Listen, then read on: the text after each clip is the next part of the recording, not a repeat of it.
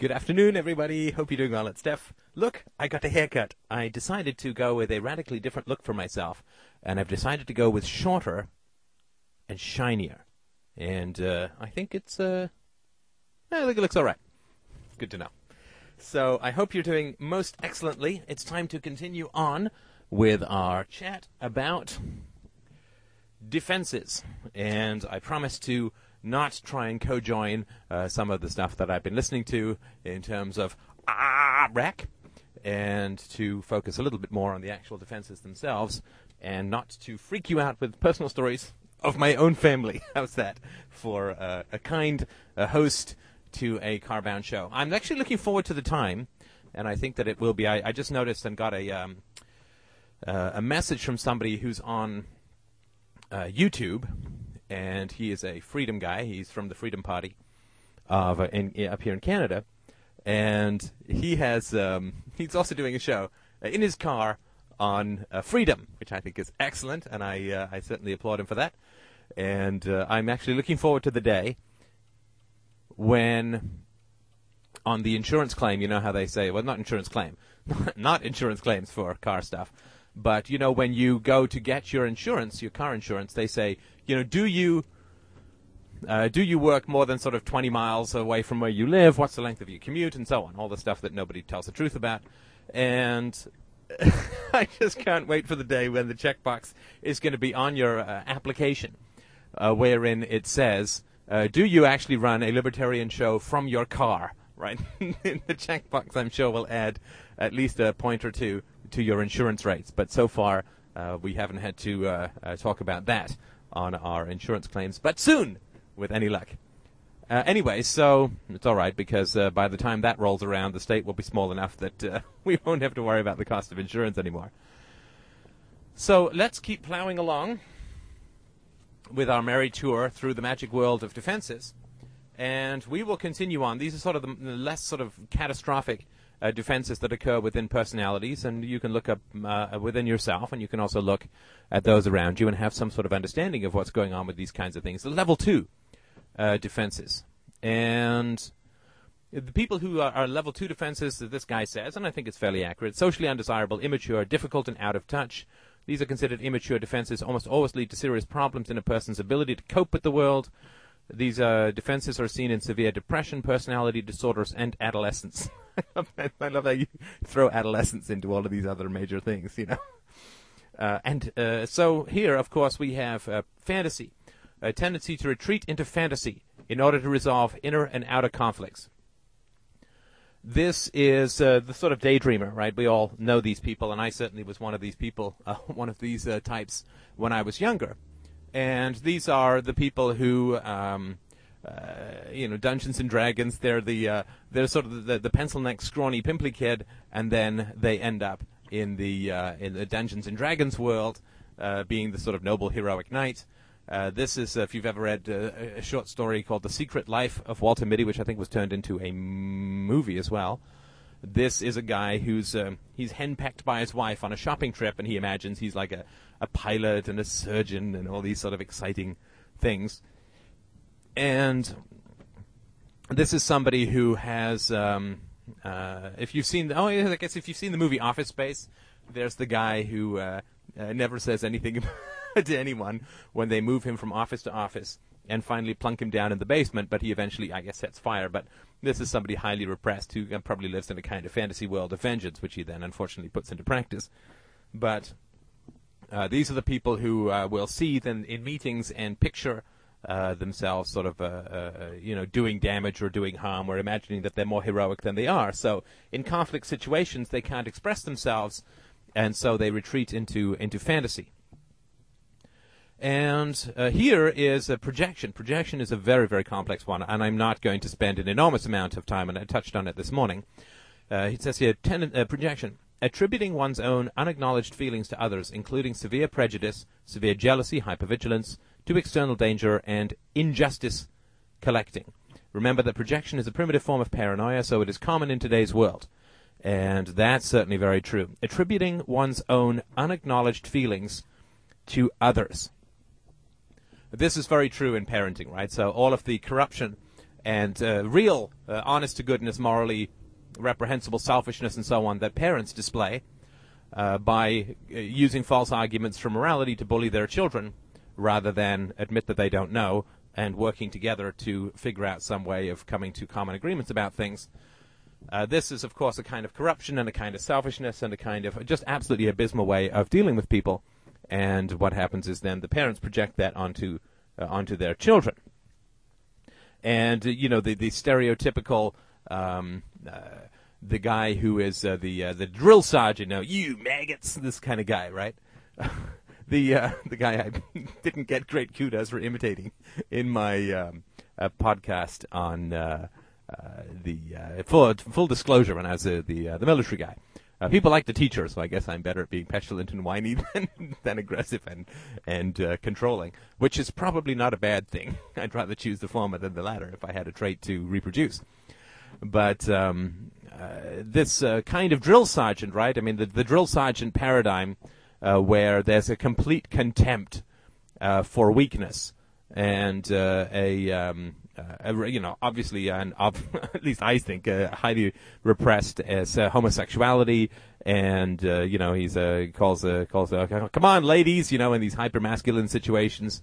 Uh, you ladies ready to go? Uh, there's this constant diminishment of uh, of masculinity and a constant denigration of others, and what uh, occurs, uh, sort of in, in, terms of projection, is that uh, this contempt for the other is really contempt for the self that can't be acknowledged, right? So this is somebody who who uh, was when they were young, and we're all vulnerable when we're young. So everybody's relationship to vulnerability is directly their relationship to their childhood, right? So. Uh, this is how this sort of stuff reproduces. We're all, you know, we're born vulnerable. We're born helpless. We're born mewling and and needy and hungry, and uh, you know we can't survive 20 minutes without uh, uh, somebody's help. So uh, in vulnerability, we uh, uh, in, in, adulthood, our relationship to vulnerability is our relationship to our own childhoods, right? So when a drill sergeant gets a hold of people, oh, I just looked at the the video screen here. I'm apparently going through Picasso's blue period in my in my podcast look. Uh, but uh, you, uh, when these people get in front of other people, these sort of drill sergeant types, they have uh, extraordinary deep feelings of vulnerability, which they can't acknowledge because that would make them less tough and it would also expose them to all the pain of their own childhoods and so on. And so, of course, what they do is they um, project all of this vulnerability and weakness and so on on uh, on other people, and that's uh, this sort of projection is a very, very powerful, powerful uh, situation. So all of the things which we can't acknowledge within ourselves, and this is very much uh, the case uh, when we think about this podcast that I had uh, last week on uh, getting in touch with your dark side. And as one of my listeners on Sunday asked if there a way I could do a podcast for him to help get in touch with his light side, and you know, perhaps.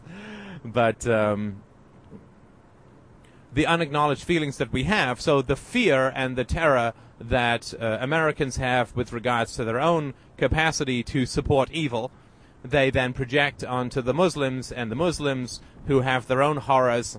Uh, and they're, they're, the Muslims have a desire to sort of be free and be liberal and not be under the lash of uh, of authoritative uh, and despotic the, um, uh, the- theocracies.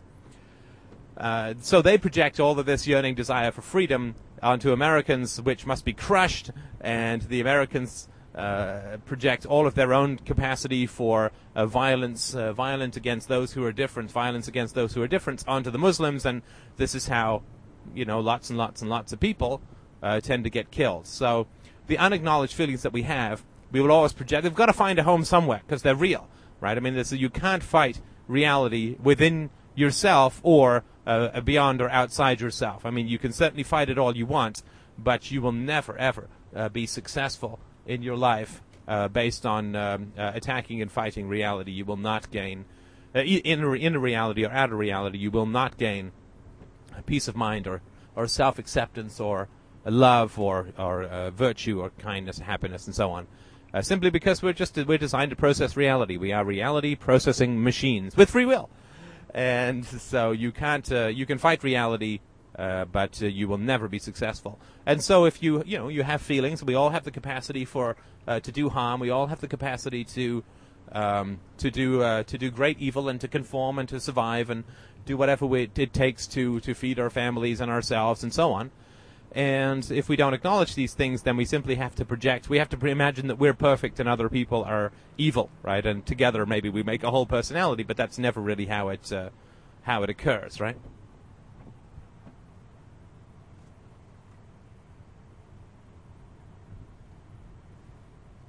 Sorry about that. Next up, we have hypo, hypochondriasis. Now, hypochondriasis is uh, it's sometimes called the woman's uh, disease, and uh, this is, of course, uh, based on the uh, invisibility of women's abuse towards children. But uh, this is the idea that when a man gets angry, he lashes out, like he acts out his anger, and when a woman gets angry, she she internalizes her anger and uh, gets depressed and you know and so on. Is because people don't remember their own mothers i guess.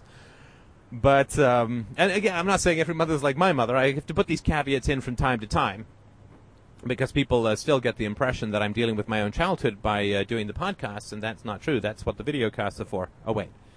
Um, but uh, you know there is a lot of you know an enormous amount of corruption that goes on between uh, mother to child. Uh, we know about the one from father to child a lot more visibly so uh, you don't have to have a mom like my mom to have gone through extraordinary degrees of corruption if you had religious instruction or social conformity or were taught any kind of moral rules and your mother's not some genius philosopher, then uh, yeah, you were just sort of bullied around and, and argued uh, with and, and crushed with uh, false arguments for morality, and that's very corrupt. And the degree of blame you place on your mother for that and your father for that is up to you. Uh, I would suggest that it would be quite high, but uh, that's that could just be me. So, in this sort of traditional realm, uh, men act out, and they act out either through addiction uh, or violence or abuse or you know smashing their fists into walls and and so on. But women, they fold into themselves like gentle little flowers, and they fade away, and they become depressed and so on. Right? As if women are not uh, evil snakes in the same way that men are, or they have the capacity to be evil snakes in the way that men uh, do. Right? This is how little we respect women that we won't even grant them the uh, the uh, honor of uh, having a capacity for uh, great evil, just as men do. But um, women so they fold in on themselves and they become depressed and, and then they get these um, you know they, they, they take to bed with little headaches and the vapors and this uh, idea that women have defense mechanisms called uh, feeling unwell, uh, getting cramps, having a headache, uh, having a stomach upset, uh, being so stressed that their hands flutter, and you know this this I, this hypochondriasis I do associate with women uh, a hell of a lot more than men. And I actually got an email. Christina got an email from a friend of hers who's a woman who was saying, you know, differences. Well, what make, what makes a man a man? It's like a man actually takes a day off work because he's really sick, rather than just you know personal vacation, mental health day combined with a, uh, a mild headache. So this uh, this this other kind of defense is uh, you know you know your mom has a bad back and and she's a martyr, but everyone has to kind of uh, um, uh, find ways. Uh, around her her particular way of doing things, and I had a girlfriend whose mother was like this. She wouldn't wouldn't drive, right? She wouldn't drive, and so uh, this was she was just too afraid of the roads, or there was some problem with the roads, or when she came to Canada it was the winter and she didn't drive in the winter because she didn't know how, and then she lost the habit, and so basically, of course, everyone had to drive her around, right? So this fear of hers, this sort of hypochondriasis, uh, this uh, neurasthenia almost, uh, c- c- caused the family to, you know, and then it became an unspoken, like then it became cruel to point it out. I mean, it's in a very effective defense to have something wrong with you. And um, so I'm, uh, I'm, no more caveats, right? I mean, you can take uh, take these perspectives uh, in terms of uh, um, my judgment of me, however you will. But it's very convenient, and it's very uh, you, to confront somebody with hypochondriasis is a very very challenging thing because it is an absolutely um, uh, heinous moral crime to um, to undermine and exploit people based on their desire to be nice, right? It's like, uh, uh, you know, the others having these movies or these TV shows where uh, somebody wants to get somebody else to stop in a car, and so they pretend that they have their car is broken down and they're selling. So the other guy stops and then they jump him or whatever. Right? Let's turn on the advanced lighting system here. Ooh, pyrotechnics. And so it's it's very it's really bad to exploit somebody based on their desire to do to do you good, right? And you always see these this sort of thing in movies. And so the natural sympathy that we have for people with genuine ailments to exploit that for your own selfish advantage uh, and for your own avoidance mechanisms for anything difficult or unpleasant uh, is really heinous, right? So to um, uh, to uh, uh, okay, one more family story since you keep insisting. Voices in my head. Um, my uh, mother, a complete hypo. Chondriac, hypochondriac, and always something wrong with her, and never her fault, and always something that was done unto her by the evil doctors and uh, I, I, did what I could. I mean, I, I, went through this illusion, right, when I was a kid that I could change my mom and help my mom and so on. This is part of what got me interested in psychology. And so one day we're in a Pizza Hut. Uh, I must have been 20 or so. And I said to my mom something like, Yeah, I, I get that you're sick, and I really do sympathize with that. But being sick causes a lot of. Um, uh, causes a lot of stress. It's very stressful to be sick.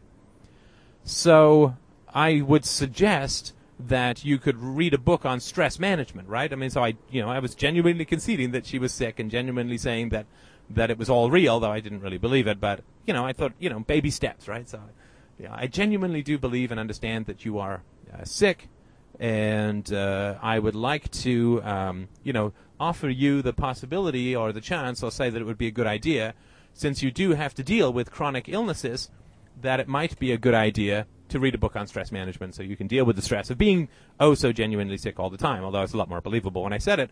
And then she completely freaked out, you know, threw cups around the restaurant, screamed and shrieked, and I had to sort of get her out, right?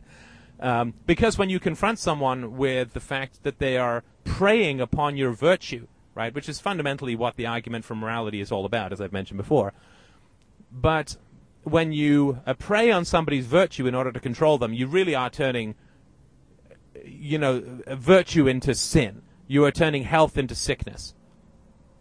You are exploiting not, someone not because of their greed. Like a con man will exploit you because you're greedy or whatever, right? But uh, and a greed could be considered a vice. So uh, in a, in a weird kind of way, it's almost like a punishment for a vice, right? But to be punished because you care for people who are well, uh, sorry, people who are unwell, uh, that's totally heinous, right? So confronting somebody on this is almost impossible. Uh, at least I can't even imagine that it ever would be possible. See, I'm taking the public roads because I know I need to uh, to chat uh, to to check my reference materials from time to time. So we have passive aggressive behavior. Ah, passive aggressive behavior. Uh, this generally is the case. I mean, I'm not going to uh, go into this in great detail because I've mentioned this in a couple of podcasts, but uh, passive aggressive behavior is uh, putting people in no win situations in a very sort of sweet and nice way. Passive aggressive behavior is, for instance, like uh, we talked about uh, this, I think, this morning, where the people who are defooing are actually going through this process where their parents are sending them these empty emails with "We love you" or "How are you." This is total passive aggressive behavior. I know I wasn't going to talk about it based on this morning, but just do a minute or two on it. It's very fertile ground for uh, the the uh, the sweet sewer stench of corruption. Um, if some if you you break with your mom and then she sends you these emails with no subject that says we love you and you've given her all these reasons right like you did x y and z and then she just sends you we love you emails right i mean there's an enormous amount of compressed messages in all of that all of which are passive aggressive so she's not doing anything aggressive, right? I mean, the, the language is she's telling you she loves you. Surely that's a nice thing, that's a good thing, and you should be happy. But when you say, you know, Mom, I have trouble seeing uh, you because you never listen to me and because there was all this violence when I was growing up or, or, you, or some sort of negative thing, then when she sends you an email and just says, I, lo- I love you or we love you or we hope you're okay or if there's anything we can do, well, you've already told her. You've already told her what the issues are, and she is completely ignoring. And this is not just a she, because a gentleman, uh, uh, uh, his father, is doing the same thing. She's completely ignoring everything that you brought up, right? So you say, Mom, you don't listen to me, right? And then you have that blow up or you have that conversation. Hopefully it's not a blow up. You have that conversation where you say, these are the issues that I have. And Mom, you don't listen to me. And then you just get emails which have no content relative to what you've been talking about. So she doesn't sit there and write to you and say, you know, I've really been thinking about that, don't listen to you. Here's some examples that I remember that I think might be indications of that. Do they ring true to you? Like she's actually opening up in dialogue or responding to an initiation of a dialogue that you have brought into being. Right? So that would be an example of not passive aggressive behavior. But a total fuck you behavior is to send you an email after you've said, I have these issues with our relationship, I have these problems with us uh, as mother uh, son or mother daughter and then she just sends you a whole a series of emails one a week with no content saying we love you. Well, that's a total fuck you, and that's a perfect example of passive aggressive behavior. Right? If she wrote you and said, you know, I'm really angry at what you brought up the other day, that would be, you know, kind of jerky, but at least honest. You could at least deal with the issues. But when someone gives you that sweetly smiling, butter couldn't melt in your mouth kind of fuck you wrapped in an I love you, uh, you know, what can you do, right? It's total passive aggressive behavior. She's angry. She can't handle. Hang on. She can't handle her own dark side. Uh, her own, her, the fact that she's angry and the fact that she may have done these things, and probably I would say she did, but she at least has to get to the may, to, may have done these things that you have problems with her about. And so she can't deal with any of this sort of stuff. She can't. Uh, she's angry at you for bringing all this stuff up, but now she's in a court position, right? Because if you say, you know, mom, you're kind of selfish, you got a bad temper, and you don't listen to me, right? And then she gets angry, then she's kind of confirming the thesis, right? Mom, you you know you don't listen. You're selfish. You don't. And then she gets really angry. You have a bad temper, and somebody gets really angry. Then they've kind of lost the whole. Thing. Like, oh, what do you mean I yell? You know, this kind of thing. It's like, well, you're just yelling. So the logic there is pretty obvious, and women get that, right? Sometimes in a way that men really, really don't. Often men really, really don't. And so women realize that they can't manifest the very behavior that you're criticizing them for, but they still feel angry. So they can't have a, a, a non angry response, because they are, in fact, angry. Like if you only if you can only speak English, you can't have an Esperanto response in what you're saying. So, uh, the woman is uh, your mom's angry at you for pointing out that she's got a bad temper, and she can't handle even examining the possibility she might have a bad temper. So what does she do? Well, she basically says, "You're an asshole. You're crazy. You're wrong, and I'm superior to you. I'm better than you." Right? And this is really this is the fuck you of Christian forgiveness, to be perfectly frank, right? This is the uh, the pompous, self-aggrandizing uh, mess that is Christian. I forgive you. I am superior to you. I forgive you. And this is what you're getting in these kinds of communications. This is what you get, particularly from moms. You know that. Well, I, I love you. I just I just love you. I just want to know that you're okay, right? Because she's so superior that to you, and you're so crazy and you're so wrong that she's demonstrating the exact opposite behavior, but with no content, right? So all of her anger then transfers to you, and that's called passive aggression. The anger gets expressed. It's just you get to feel it, and then you feel like the bad-tempered one, and she looks like the sweet one, which throws you off even more. It's totally manipulative, totally evil in a very fundamental way. On the other side of things, acting out behavior, right? This is direct, uh, direct expression of an unconscious wish or impulse to avoid being conscious of the emotion that accompanies it. Right, so uh, this is complicated. I'm not sure exactly what this guy's talking about in detail, although I'll certainly tell you what I get from it, and maybe that will be of, of use or of help to you. But uh, somebody who um, who is uh, uh fearful, right? Somebody who has a great fear will often react to a situation that makes him afraid with great anger. Right? So it's acting out behavior. It's a, a hyper reaction to the initial stimuli, a hyper contrary reaction to the initial stimuli, which is designed to blot out of the person's consciousness the initial stimuli, right? So when you, uh, hey, we can tie it all together. When you confront confront the passive aggressive hypochondriac person, uh, when you confront the hypochondriacal person, they feel great fear of being caught. Now, if they allow themselves to consciously experience the fear of being caught in their manipulation, then they have to at some level say, I'm afraid. Why am I afraid? And of course, the logical answer as to why somebody who's hypochondriacal is afraid is because they are in fact hypochondriacal, right? And so that's why they're afraid. So the fear, which is the first response when some, when you confront somebody on their defenses, their first response is to be afraid. Because they're afraid of getting caught. And they can't really logically they can't process that fear. I mean, logically by the logic of the defense, right? Because if they process that fear, they'll realize that what they're being accused of is true. And so, how do they avoid feeling that fear? Well, they launch an attack. And they, they get incredibly offended that you would even imagine such a thing, and how cold and heartless can you be? Right, this is part of the passive aggression as well. These are often interrelated, these defenses, right? So, you know, when I sit down and say to my mom, uh, "Mom, I think you're hypochondriacal," it's like, "Oh, you, you know," she launches into the attack. You've sided with the doctors. Somebody got to you. You've sided with the insurance companies. You don't care about me, about everything they've done to me. I'm your mother. Bursts into tears, gets angry, screams, throw things. Right? Why? Because she wants to not feel the fear of being caught.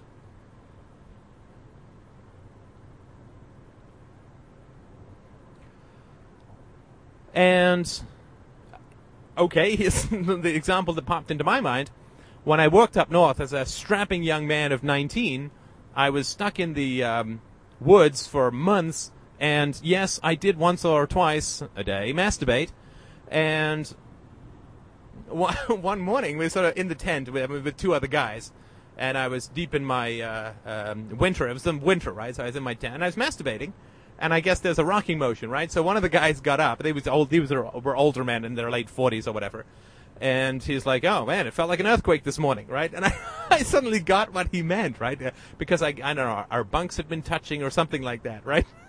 so I got really angry, of course, because I felt like, "Oh shit, I've been caught," and that kind of stuff is a, it's a defense mechanism, right? And I felt really bad, and you know, kept my hands off myself for at least another I don't know, hour or so, something like that. Uh, with several violated trees, and I think one rather startled moose at this point in my life. So uh, this is kind of you, can't process the feeling, or you don't want to process the feeling because that was shame and so on, and uh, uh, so uh, you you come up with sort of elaborations. Uh, the opposite the opposite reaction formation, it's also called when it becomes a permanent thing for sure. So that's another very interesting acting out kind of behavior. Sort of get angry, or you know, a, a man doesn't want to feel the pain of uh, being dumped uh, by his girlfriend, so he goes out and uh, I think um, Dennis, God, the comedian, No Cure for Cancer guy, Dennis, not Quaid, not Miller. Uh, oh man, I know this too. Denis Leary uh, in in a the Thomas Crown affair, he sits down and talks with some guy. Gets dumped. He says, "Oh, when I got dumped by my last girlfriend, you know, I went out, had sex with two women, and got in three fights or something like that." Oh, that's a classic example of acting out, right? You don't want to have the emotions, and therefore you go on a rampage or a binge, or you get addicted to someone, you go have a fight, uh, or you take flight into fantasy or whatever, right? It's the acting out behavior is when you create a specific action that's not sorry. The the, the fantasy flight is is internal the acting out behavior is when you just go barreling out. And we've all seen this, like if a guy gets humiliated by a bigger guy, he'll have to go and pick a fight with a smaller guy, right? That's acting out because he doesn't want to feel humiliation. And so he has to go and make somebody else feel that humiliation so that he can re- restore his sense of equilibrium. It's the leveling process that I've mentioned before. But I think only once.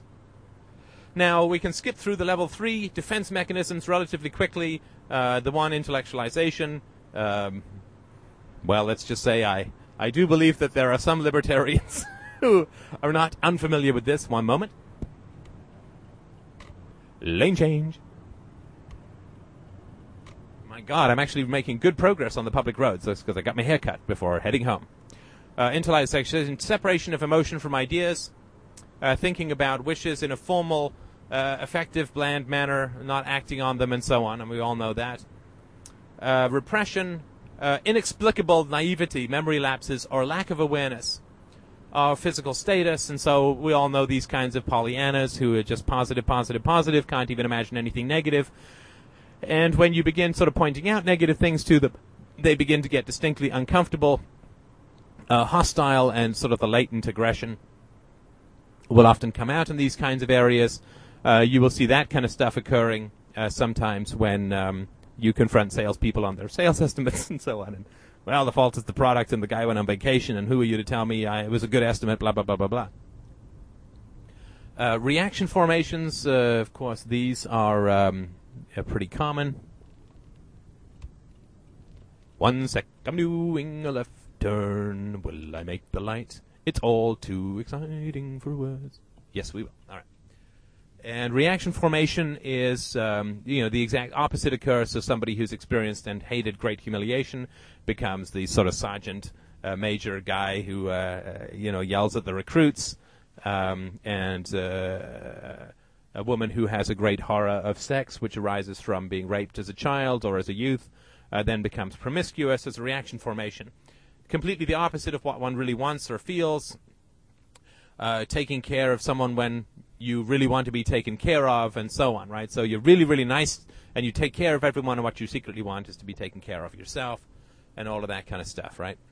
Uh, displacement, separation of emotion, from its real object and redirection of intense emotion. Oh, did I take the wrong turn? Oh my god, I think I did. Hang on. Oh, they're not letting me get over. Can I? Can I? Let me just uh, be an, be the annoying driver guy and sort of stop and then go around. Do do do do. Time to do a U-turn. Ooh, it's going to be very exciting for you uh, to see this gripping U-turn.